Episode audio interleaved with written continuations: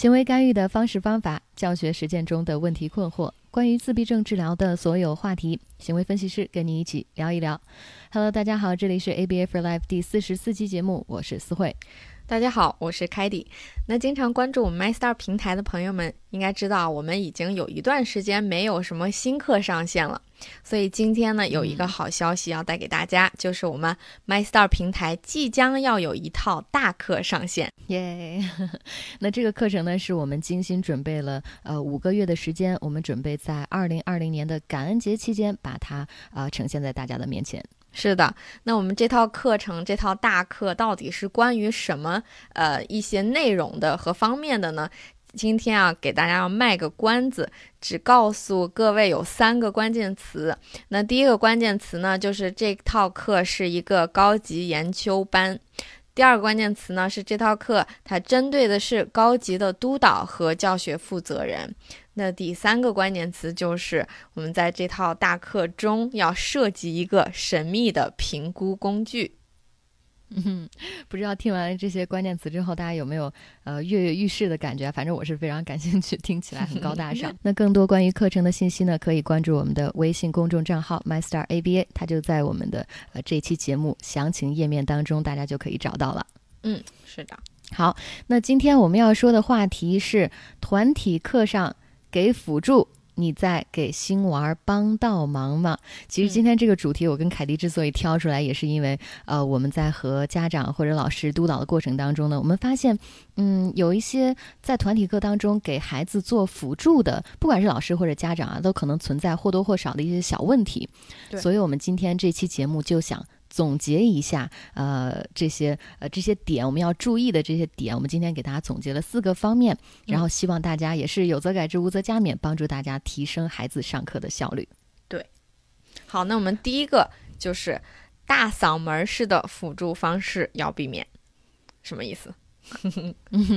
这个可能我们说出来这个大嗓门啊，是不是就是说我们声音特别大？也就是说我们在上这个集体课、团体课的过程当中，如果我们作为辅助，我们声音特别大，我们本来是想对吧？就是没有什么存在感的帮孩子上好这门课，但是如果孩子比如说啊没有看老师的时候吧，那我们辅助的家长和老师就会跟孩子说：“哎，看，快仔细看看老师啊。”这个时候如果嗓门还特别大的话，是不是就有点太打扰正常的教学了，是不是？所以我们说这一点是一个错误的做法，大家一定要注意，不要这么做。我们辅助的时候，尤其是在集体课当中啊，能不用语言我们就不用语言，因为语言是真的不太好退，并且容易形成依赖的一个辅助方式。如果你想要选择这个更合适的方式，我们看看能不能用一些手势啊，或者是视觉的辅助啊，或者是肢体的辅助都可以。比如说刚才如果孩子没有看老师，你是不是可以指一指老师的方向，哪怕和孩子的手一起指一指都是可以的，或者给他看一个图片，哎，小眼睛要看老师或者怎么样。总之能不用语言就不用语言。用的时候呢，你即便要用，千万不要扯着嗓子喊，这样的话真的很打扰旁边的小朋友，也打扰老师正常的教学。是的，所以这点千万要避免。那第二点呢，是要避免老婆婆式的辅助方式。其实我们在这里在说老婆婆式什么叫老婆婆式？我们想说的是过度的辅助。我非常理解哈，各位老师跟家长的心态，我们想让孩子做对，想让孩子跟上这个集体课的这个节奏啊，但是我们在这种老婆婆式的辅助方式的时候，也就是需要我的时候我也辅助，不需要我的时候我也辅助，我们并没有给孩子独立反应的机会。孩子的手可能像面条一样的，哎，我们帮他做，对不对？他一点尝试的机会都没有。其实我在跟督导学员的督导的过程中，经常强调一句话。这句话呢是一个非常重要的概念，但是我觉得很多的时间我得强调好多遍，就是说辅助在我们 ABA 当中，或者是在我们做行为分析的专业人士的眼里，和错误是一样的，辅助的就是错的。即使你接受辅助的情况下做对了，也是等于错。为什么呢？因为咱们追求的是独立，独立才是真正的习得，真正的学会。我们未来的生活中，我们要的是独立，而不是要的在辅助的过程中做对。所以我们要避免这种过度辅助的方式。嗯，是的，大家可以想一想啊，那孩子在做这个任务的时候，如果我们随时随地都在不停的，比如说可能你自己都没有意识到，然后你自己的手帮着孩子的手一起做这些从大到小的任务，这个时候我们作为，假设我们自己作为一个孩子来讲，我自己是不愿意动脑子的，因为我就不用想呀，我就反正旁边一直有人帮我，我自己稍微可能跟着就可以了，那很容易形成一个依赖。所以这个第二点我觉得真的要避免，就是老婆婆式的辅助方式，大家一定要想到某一天我们是要退出的，对不对？我们一定要为这样的退出做好准备。想象一下孩子没有你在场的时候，他自己能不能做对，并且我们要给孩子做对的机会。嗯，是的。好，那么第三点我们要说的是指令太抢戏了。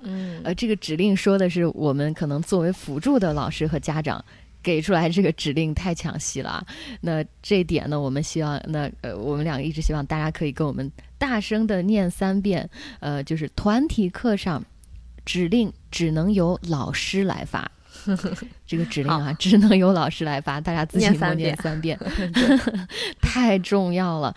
因为主角永远是老师，我们不要跟老师抢着发这个指令，或者是重复老师的指令。对，那我在这里想解释一下为什么哈，我们这么强调这个指令一定要来自前面的老师，我们后面的做着辅助的老师和家长不能抢的原因。因为呢，指令有前面老师的发出，这个状态是一个自然的状态，这个就是自然环境呀。而且我们团体课的终极目标啊，就是后面的老师退出，这就是我们的终极目标。所以我们应该从一开始的时候就不要犯这个错误，一开始的时候就要把我们的团体课中的指令要让给前面的老师，因为你的角色最终要退出。是的，并且也不会造成困扰。你说你也发指令，老师也发指令，孩子左右听，到底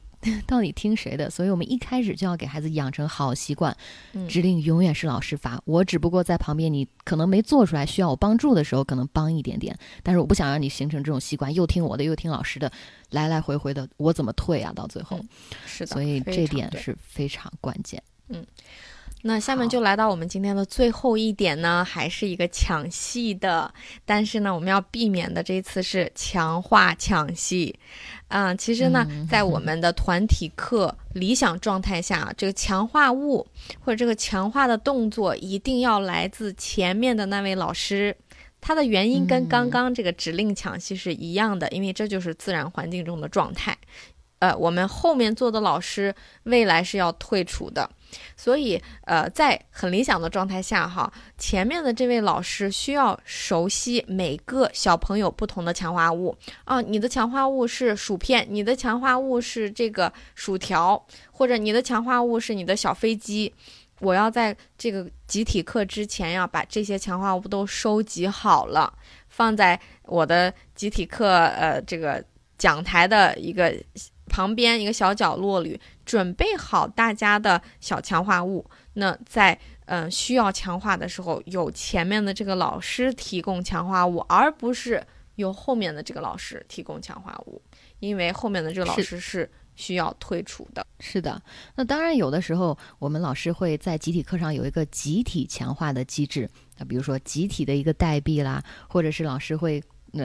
这个定期的集体的为大家提供一些口头的表扬，那这些时候我们可能就不用说顾及到每一个孩子不同的这个个性化的强化物了。所以其实这两个是要结合着来的，就是你我们不是说你用了这个必须每个人把自己的强化物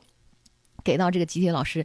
那可能会忙不过来，对吧？如果有10个孩子，我怎么办？每个孩子给你分你的个别化的强化物。所以能用集体强化机制的时候呢，我们就用，那可以配合着每个人的个别化的小的强化物，但是这给一定要是前面，就像你说的，面前的老师给，不要我们作为辅助的家长或者老师给。那这个时候又是这句话，怎么退啊？又退不出来了。是的，所以这呢就是今天我们给大家总结的4点要避免的在这个集体课上给辅助的一些方式。那我们也希望这些错误的示范可以让大家避免不要这么做。那希望能够帮助收听节目的老师和家长在上这个集体课的时候，辅助孩子上课的时候呢，让孩子们可以更高效的学习，而不是适得其反，帮了倒忙啊。好的，那更多的资讯呢，希望大家可以持续关注我们的微信公众账号 MyStar ABA 和我们即将上线的课程我们期待下期跟大家不见不散。再见。